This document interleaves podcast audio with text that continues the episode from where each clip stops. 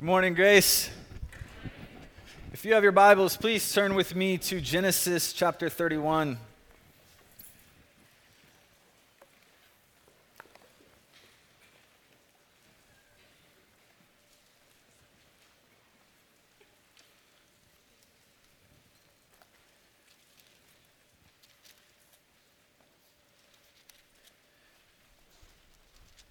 Thinking back to a mighty fortress, which we just sang, it's striking to me that we do, in fact, have an ancient foe. We have an ancient foe, and there is none on this earth that is equal to him, and he threatens to undo us.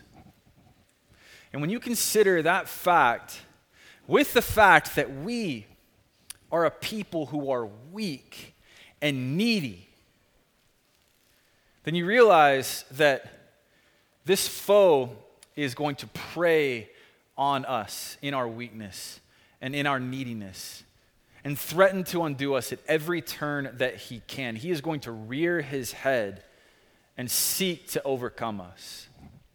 Has, has that happened in your life this past week? Has, has this ancient foe sought to prey on you in your weakness and in your neediness. Because He has me. And so the question for us is what hope do we have when we are confronted with this ancient foe and we were confronted with our weakness and our neediness? What hope do we have? What encouragement from the Lord do we possess?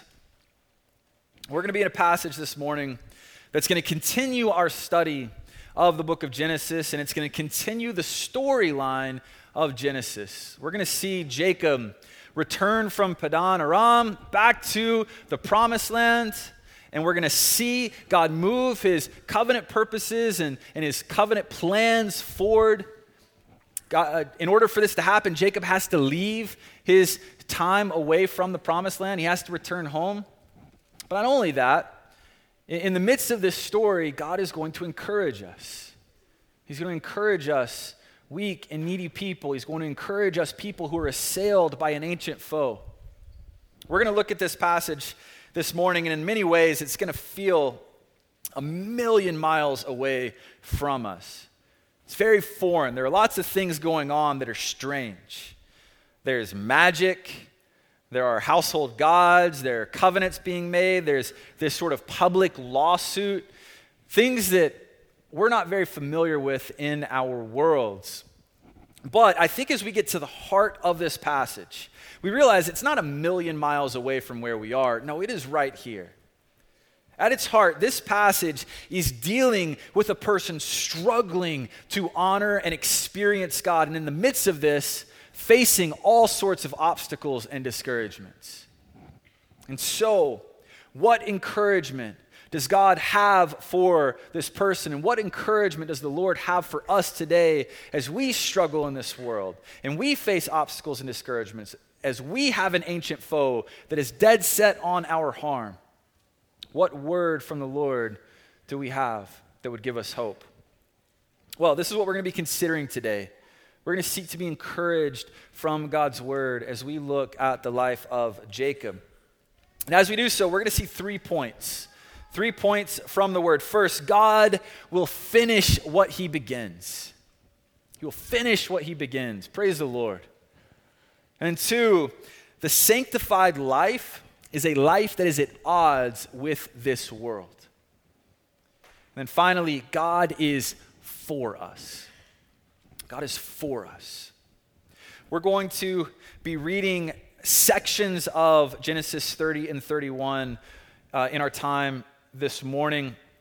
We're not going to read every line of this passage. It's a fairly long passage, so I'm going to be diving into some significant portions of this story, but I am going to skip over other things. I hope to summarize uh, the story as best as I can, though, so we have a good sense of what is actually happening here in Genesis 30 and 31. I'm going to start by skipping forward a little bit in the story to Genesis 31, verses 3 through 16. We'll read this and then we'll, we'll backtrack a little bit to explain a little bit of the context. So, we'll see our first point this morning. God will finish what he begins. Genesis 31, starting in verse 3. If you would read along with me. Then the Lord said to Jacob, Return to the land of your fathers and to your kindred, and I will be with you. So Jacob sent and called Rachel and Leah into the field where his flock was and said to them, I see that your father does not regard me with favor as he did before, but the God of my father has been with me. You know that I have served your father with all my strength. Yet your father has cheated me and changed my wages ten times. But God did not permit him to harm me. If he said, The spotted shall be your wages, then all the flock bore spotted. And if he said, The striped shall be your wages, then all the flock bore striped. Thus God has taken away the livestock of your father and given them to me. In the breeding season of the flock, I lifted my eyes and saw in a dream that the goats that mated with the flock were striped, spotted, and mottled. Then the angel of God said to me in a dream, Jacob. And I said, Here I am. He said, Lift up your eyes and see all the goats that mate with the flock are striped, spotted, and mottled, for I have seen all that Laban is doing to you. I am the God of Bethel, where you anointed a pillar and made a vow to me. Now arise, go out from this land, and return to the land of your kindred. Then Rachel and Leah answered and said to him, Is there any portion or inheritance left to us in our father's house? Are we not regarded by him as foreigners? For he has sold us, and he has indeed devoured our money. All the wealth that God has taken away from our Father belongs to us and to our children. Now then, whatever God has said to you, do. so, what are we seeing in God's Word this morning? As I read this particular portion of Genesis 31, it's striking to me how different of a Jacob we are dealing with than we have dealt with thus far in the book of Genesis. This Jacob doesn't look like the Jacob of the past several chapters. What sort of Jacob have we seen thus far in the book of Genesis? If we go back to the very beginning, we see a Jacob who is jockeying for position with his brother Esau, grabbing at his heel, seeking to get around him. All the way back at the very beginning of his life, we learn of the type of person that Jacob is. And putting it simply, he is a punk. He's deceitful. He's a schemer. He's a blasphemer. If we're to advance a little bit into his life, we see that he swindles his brother out of his birthright. He goes and he deceives his father in order to receive the family blessing. He blasphemes God. Just last week, Kenny taught us from, uh, from Genesis 30 about the, the battle that, that raged between Rachel and Leah and their desire to have children, their desire to win the affection of Jacob, their desire to, to gain status and notoriety in the midst of their community. And where was Jacob in the midst of all of this? Passive, silent, in the background, not stepping in, not seeking to lead, not seeking to give word and understanding and clarity to this situation. Sin upon sin. The sinfulness of the patriarchs is a theme that we have covered over and over again so far in our study of the book of Genesis. It is a clear and predominant theme. But here, here we see something different. Here we see a different type of Jacob. I think what we're seeing is a humbled Jacob. I think what we're seeing, to use a New Testament category, is a Jacob who is being sanctified. So let's back up and see how we came to this interaction with Jacob, Rachel, and Leah. Remember, last week's passage ended with Rachel giving birth to her son, Joseph. And as that happens, we get Genesis 30, verse 25. Jacob knew it was time to go. So Jacob goes to his father in law, Laban, and says, I've served you faithfully these past 14 years. You've benefited. You've done well as a result of my service. Now it is time for me to take what is mine and to leave. And Laban was not having that. Laban wanted to keep Jacob around, so he offered him a deal. Name your price. I will give you your wages. Here, what's happening is, is Laban is being tricky. He says, Okay, you want to leave? You want to go and you want to put your family in a good position? Well, if you want something, then you're going to have to work for it.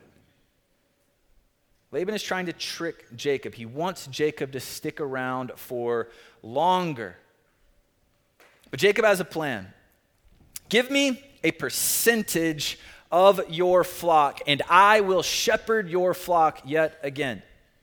Give me the striped, spotted, and mottled sheep and goats of your flock, and I will shepherd.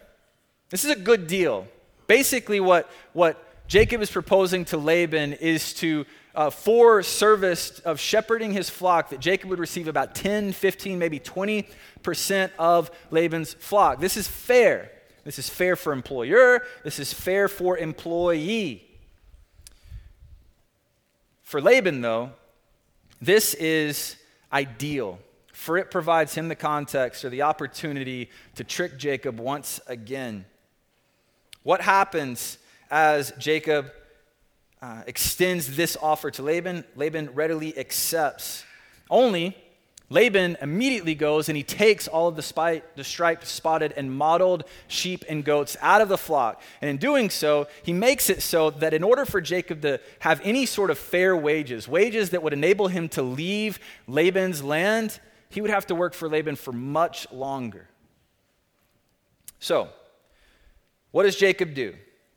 He is in a bind.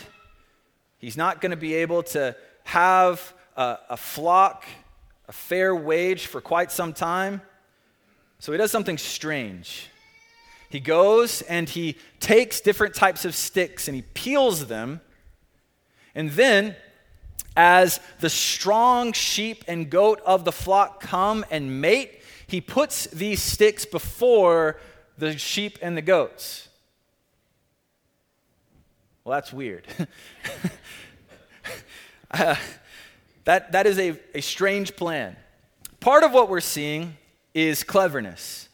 What we're seeing is a type of selective breeding. We're seeing the strong sheep and the strong goats coming together and mating. And so when that happens, Jacob is seeking to uh, take advantage of the strength of these animals so that they might produce more strong animals. But part of what he's doing is just magic. It's trying to manipulate the gods in order to do his bidding and produce a favorable outcome. The question in this, though, is did it work? What happened? It did work. As a result of this, the sheep and the goats produced striped, speckled, and spotted sheep and goats, and strong ones at that. In other words, Jacob prospered. Jacob prospered. His flock grew, and all the while, Laban's prosperity shrank as his flock shrank. This caused a problem. This changed the way that Laban looked at Jacob. It changed the way Laban's children, his sons, looked at Jacob. And this is when the Lord shows up. So this takes us back to verse 3, which we just read. Then the Lord said to Jacob, Return to the land of your fathers and to your kindred, and I will be with you. What did Jacob do? Did he tarry? Did he scheme? Did he remain passive? Did he act in accordance with the revealed character of Jacob that we have seen and experienced thus far? Did he act like Jacob? No. No, verse 4 immediately, immediately he springs into faithful obedience. Immediately he calls Rachel and Leah to him and he lays out the plan. We're going back home. I want us to notice two things about Jacob's conversation with Rachel and Leah. Two things that I think that reveal the sort of person that Jacob is becoming. First, in the midst of this conversation, Jacob praises God. He praises God. As Jacob is talking to his wives, he lays out the whole story about what's been going on between him and their father. He lays out that Laban has been cheating him, has been changing his wages, and just ultimately making life difficult and unfair. And then he lays out this whole thing about the flocks, about the striped, the speckled, and the spotted sheep and goats, and about the sticks, and how strangely the Lord used this to, to bring about a desired outcome. What does Jacob say, though, about this? As he synthesizes this, as he summarizes what happened, what does he say actually occurred in the midst of all of this? Verse 9. Thus, God has taken away the livestock of your father and given them to me. Who did this? Was Jacob's prosperity due to his own labor? Was Jacob's prosperity due to his fancy magic trick? Was this because of Jacob's ingenuity, because Jacob's brilliance, because of Jacob's hard work? No. Very clearly, God did this, and Jacob recognizes it. God acted, and Jacob recognizes that action. And in a very Psalm 29 or Psalm 96 sort of way, Jacob then gives glory to God for his mighty and his excellent deeds. This is a different sort of Jacob than we've dealt with in the past. This seems to be a Jacob who is worshiping God. So, this is the first thing that we see in this conversation with Jacob, Rachel, and Leah. But a second thing, in the midst of this, Jacob lovingly leads his wives. Remember last week, Jacob sinned against his wives as he remained passive in the background as he refused to step in and lovingly lead and, and tend to his wives who were fighting and battling and b- waging war on one another's souls. In, in last week's passage, Jacob abdicated his responsibility as the spiritual head of his family. But what do we see here? The opposite. The opposite. Jacob receives word from the Lord and he goes to his wives. He doesn't demand that they follow him, he doesn't tell them how it is. No, he models humility and spiritual headship. He serves them in love. He reasons with them, he brings them into the plan, he seeks to win their support, he reasons. He takes initiative in loving and leading his family in the way that the Lord would have them to go. This is an altogether different sort of Jacob than we've, than we've seen just even in the past chapter. What I think we're seeing here is the beautiful gospel truth of Philippians 1 6. And I am sure of this that he who began a good work in you will bring it to completion on the day of Christ Jesus. In Philippians 1 6, I think we get something of the heart and character of God. And I think that heart is demonstrated in the life of Jacob. Jacob is a mess, but God does not abandon him to his messiness. No, God involved Jacob in his covenant. He has made a promise to work in him and through him to bring about his covenant blessings so that all the world would be blessed. So, what we're seeing here is the result of God's faithful action towards Jacob now bearing fruit. This is James 1. Count it all joy when you meet trials of various kinds, for you know that the testing of your faith produces steadfastness, and let steadfastness have its full effect, that you may be perfect and complete, lacking in nothing. Jacob has been humbled by 14 long years in service to Laban, and now an additional six. And he's been humbled by the infighting of his wives. He's been humbled by having to be sent away to a foreign land because of his deceptive, scheming nature. But now, it seems that through these things, God has produced something in him a sort of steadfastness, a sort of faithfulness. To be sure, Jacob is a work in progress. If we look at, at the, the, the scale of where Jacob is, it's hard to pin him down exactly. I mean, he, there are things in his life that very much are characterized by the old self. I mean, for instance, he very much engages in a form of soft magic in this passage. Nevertheless, on the whole, What we're seeing here is a Jacob who is growing. We're seeing a Jacob who's largely uh, put in a positive light in this passage, a Jacob that is characterized by being like God. He's not the person he once was. And here's the deal grace, this should encourage us.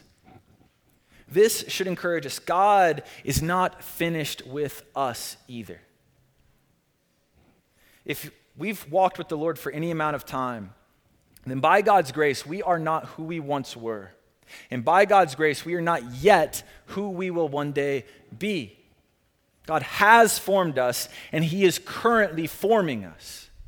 God has rooted out sin, and He is currently rooting out sin in us. We are not finished products. We can grow, we can change. It's one of the huge promises of the gospel. God is at work in us, and He will not abandon that work.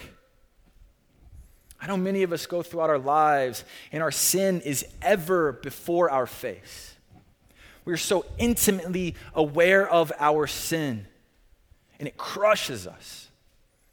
Not only that, but many of us in our flesh are, are natural born moralist and legalist. Although we hear the gospel preached regularly and we believe the gospel, there's some part of us that thinks that we still have to earn our way and our status before a good and holy God. And so as we sin, either seeking to earn our way to God or in the face of a holy God, we groan and we groan that groan of shame and condemnation.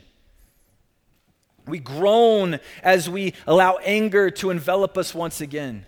We groan as we recognize that the root of bitterness has not been weeded out. We groan as we return to that habitual sin yet again. We groan as we see our lack of generosity. We groan as we speak unkind words to our children or to our friends. Over and over again, our sin is before our face. But as we read a story like this, and we read it through the lens of the gospel, then we can know first that in Christ Jesus, our sins are indeed forgiven, cast as far as the east is from the west. His righteousness has been credited to us, imputed to us. But now God is working and in this process of life now, this Christian life, He is now making us righteous. He's actually causing our, uh, our, ourselves, our, our actions to become in accord with what He has declared to be true in us. And so keep going, keep pressing. Press on towards the prize. Lean into God's redemptive plan and work in you Lean into the circumstances that God brings into your life to humble you, to bring about steadfast, steadfastness and faith. God won't give up on you. We see that in the life of Jacob. And if, it, and if God won't give up on Jacob, then in Christ, he surely will not give up on you. So we see this here in the story of Jacob, but that's not all we see. We also see the consequence of God's continued grace in a person's life. And here in the story of Jacob, we see how that causes us to relate to the world in a negative way. That's our second point. The sanctified life will put us at odds with the world. The sanctified life will put us at odds with the world. Now let's back up, chapter 30, and read verses 25 through 28.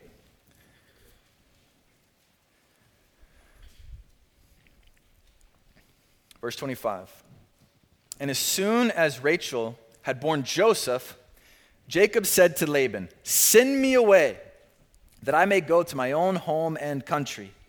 Give me my wives and my children, for whom I have served you, that I may go. For you know the service that I have given you. But Laban said to him, If I have found favor in your if I have found favor in your sight, I have learned by divination that the Lord has blessed me because of you. Name your wages, and I will give it. What we're seeing in these verses is that God's kingdom purposes and the God's kingdom purposes and plans are not compatible with the purposes and plans of this world. In these verses, we're seeing a humbled Jacob, an in process Jacob, seeking to lean into God's plans. He's going to return home. 14 long years ago, he set out to come to this land to find a wife. And now, 14 years later, he has completed his service to Laban. He has two wives and eight children, and he says it's time. It's time to go and lean into God's covenant plans and purposes for me.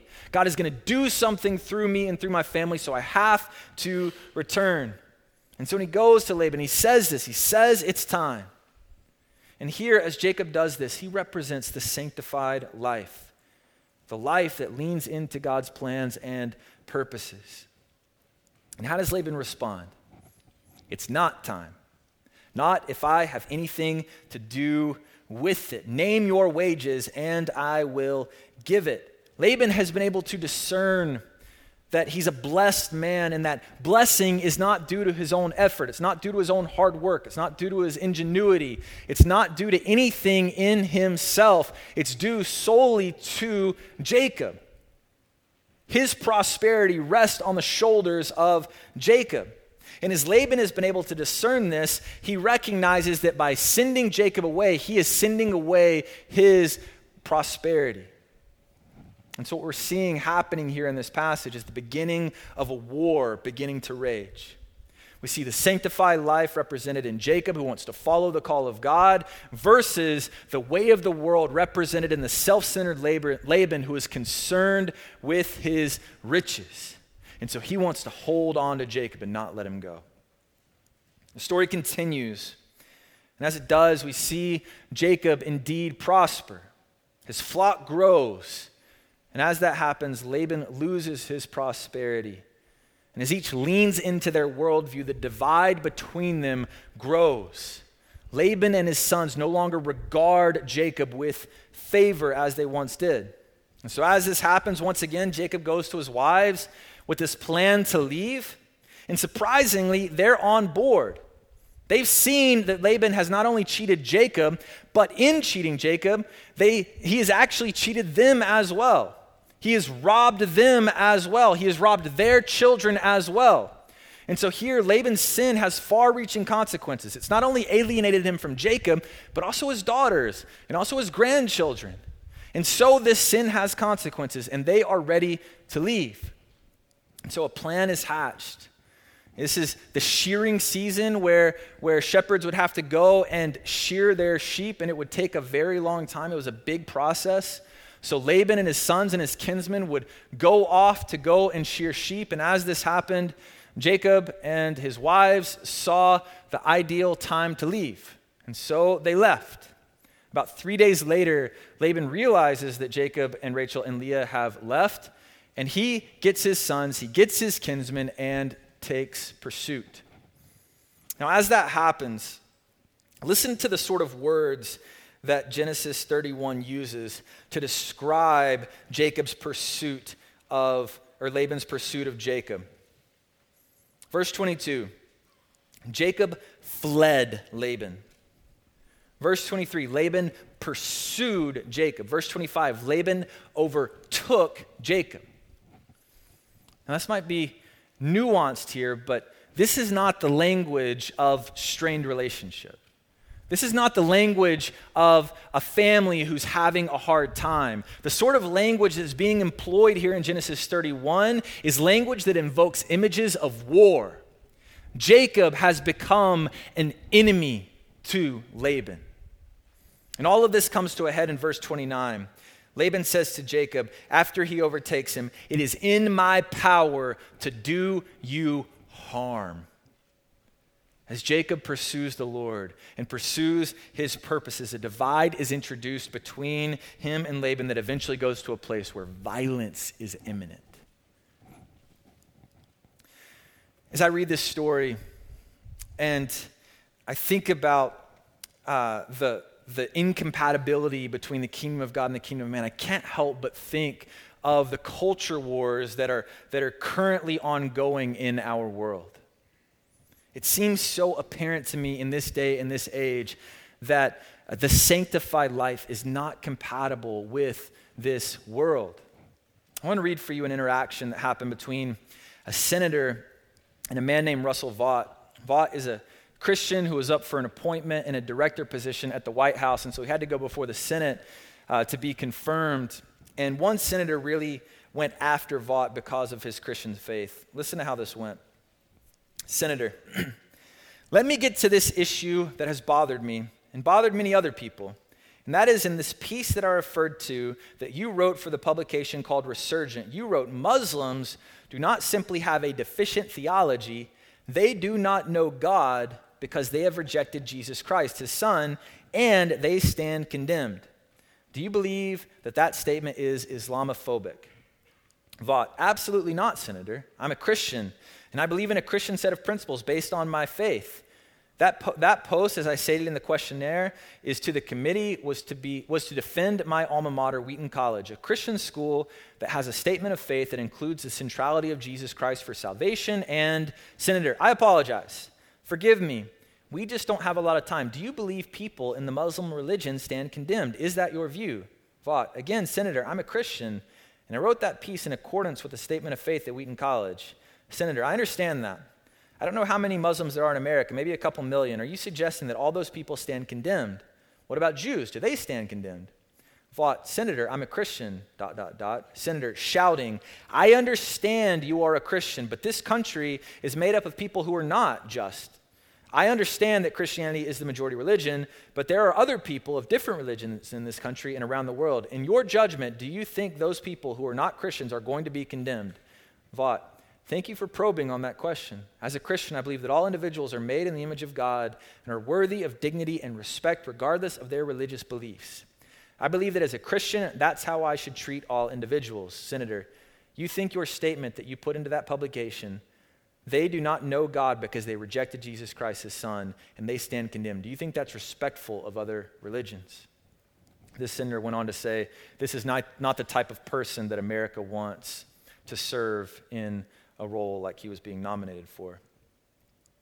Now, I share I don't share this interaction to politicize our time in the Word this morning, but rather to give an illustration, an example of uh, what we're seeing here in Genesis 31. What we're seeing in this interaction between the senator and Vought is a misunderstanding of what it means to be a Christian. Vought is holding historical biblical truths the plain gospel is being proclaimed, and it is being clearly misunderstood for spiritual blindness, probably. But the result is the age old truth that Jesus himself said You will be hated by everyone on account of my name.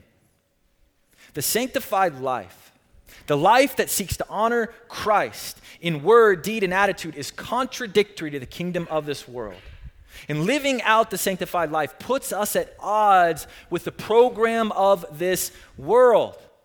By being, uh, by being obedient to Christ's commands, by seeking to live out the Great Commission, by seeking to honor God in word, deed, and faith, by seeking to love God and love others, we will butt up against the values of the world. As we seek to faithfully live out sanctified lives, we will, uh, we will we will be people who are misunderstood, mischaracterized. People will consider us to be prudes because we seek to live in a holy manner. People will, will think that, that we're hate filled as we seek to love others by calling sin sin. People call us bigots for our view on the exclusivity of the gospel, that there is one way to, to God, that, that there's one mediator between God and man, Jesus Christ, the righteous one. People will feel awkward when we gather together at Thanksgiving dinner and we refuse to engage in crude or discriminatory talk. People will think we're weird for using a week out of our summer to serve and bless children and seek to preach the gospel to them. And terribly, the reality is that we will find ourselves at odds with this world for seeking to live out the Christian life. We'll find ourselves at odds with our father in laws, with our mother in laws, with our parents, with our children, with our neighbors, with our friends, as sanctification takes place, in some manner, this will grow. And so, this isn't great news. You'll be hated as you seek to live for Christ. You'll be misunderstood, mischaracterized, mistreated as you seek to live for Christ. But the story of Jacob and Laban isn't over just yet. Laban has overtaken Jacob. Jacob and his family are in a tough spot. What's the resolution? And as we see this resolution, we'll see our final point this morning. God is for us. God is for us. Chapter 31, verse 42.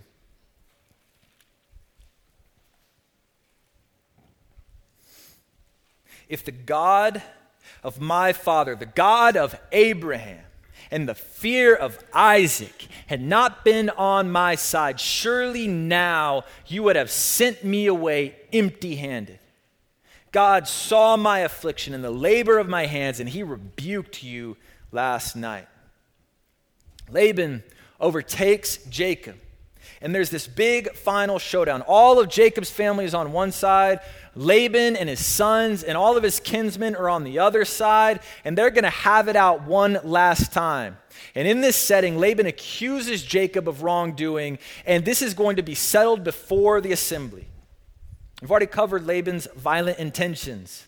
Once again, in the midst of this confrontation, verse 29 tells us that Laban said to Jacob, It is in my power to do you harm.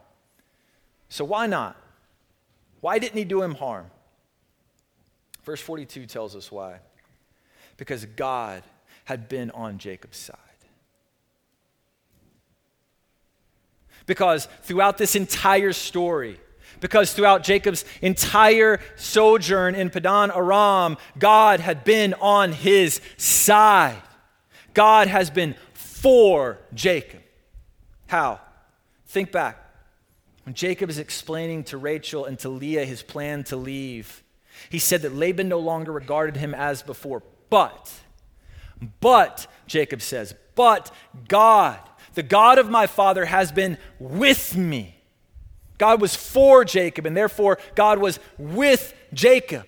And because God was with Jacob, verse 7, Laban was unable to harm him. Because God was with Jacob, verse 9, God gave success to his plans, and God took Laban's livestock and gave it to him.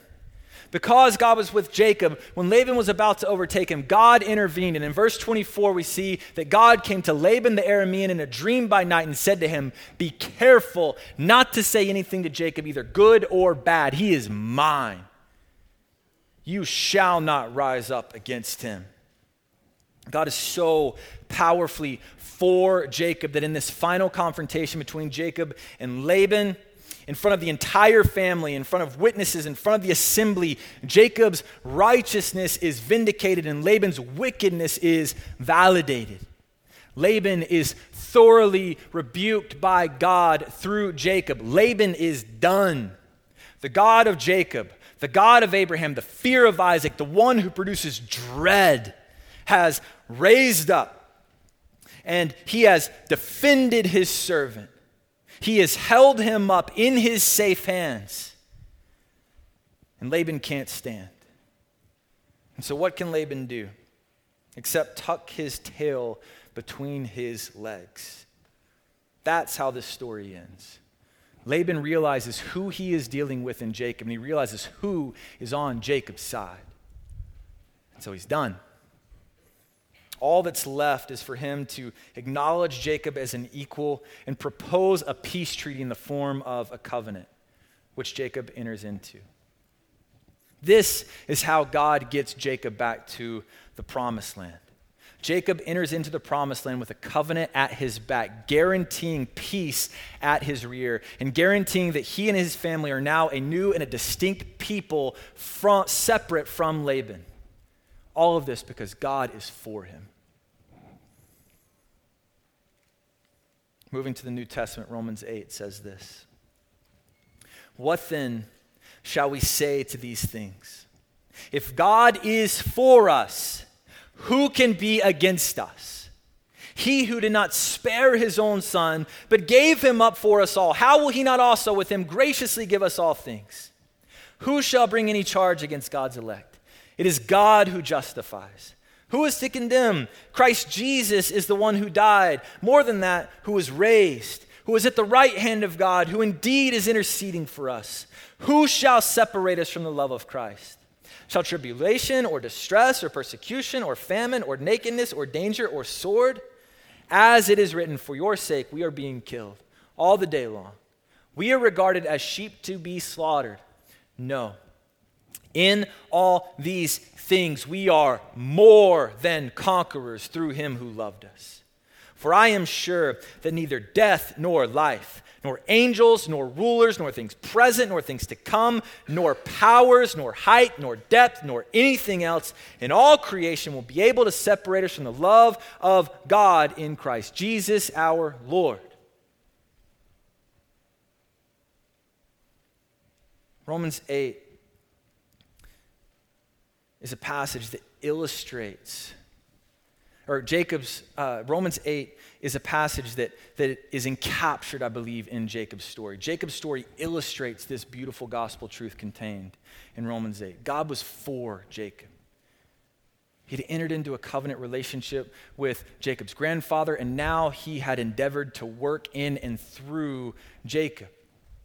And because of that, God blessed Jacob. He preserved him, he sustained him, he prospered him. He made it so that even if the devil himself would rear his head against Jacob, or if the world and all of its power would stand against Jacob, it would not prevail. And what we have to reckon with this morning is that just as God was with Jacob, and just as God was for Jacob, God is for us. And if God is for us in Christ Jesus, he who did not spare his, son, his own son, but gave him up for us all, then who can be against us? Can the danger or distress or persecution from the world that we talked about earlier separate us from the love of Christ? Can these things have any say on our eternal destiny? No. In Christ Jesus, we are more than conquerors. No, the promise of the gospel is that those who have turned and believed in the Lord Jesus are safe in their Father's hands. Nothing, not our flesh, not the world, not Satan, the ancient foe himself, can separate us from the love of God in Christ Jesus our Lord. This is what the Lord has for us this morning. We're going to close our time by singing the very words of Romans 8 in the form of an Adventure Week song from last year. I want to ask you to declare the glory of the gospel and the beauty of what Romans 8 says by singing out loud, by singing with gusto here in just a moment. Let us remember the promise of the gospel. Let us glory in the promise of the gospel. Let us apply this word today and seek to encourage our hearts by singing loud together. I'm going to pray, and we'll do this. Father, we thank you for your word. We thank you for Christ Jesus, in whom we have the promise of redemption. Because of Christ, we will never be separated from you, O Lord. Because of Christ, we are perfectly safe in your hands. We thank you for that. Lord, as we face discouragement, as our ancient foe seeks to undo us, Lord, I pray that you would overwhelmingly protect us and ground us in the finished work of Christ. Lord, I pray now that, that you would buoy us and cause us to stand on the promises of Christ. And so, Lord, would you work these in us by your Spirit, even as we sing those promises in just a moment? Lord, go with us now. We pray this in Jesus' name. Amen.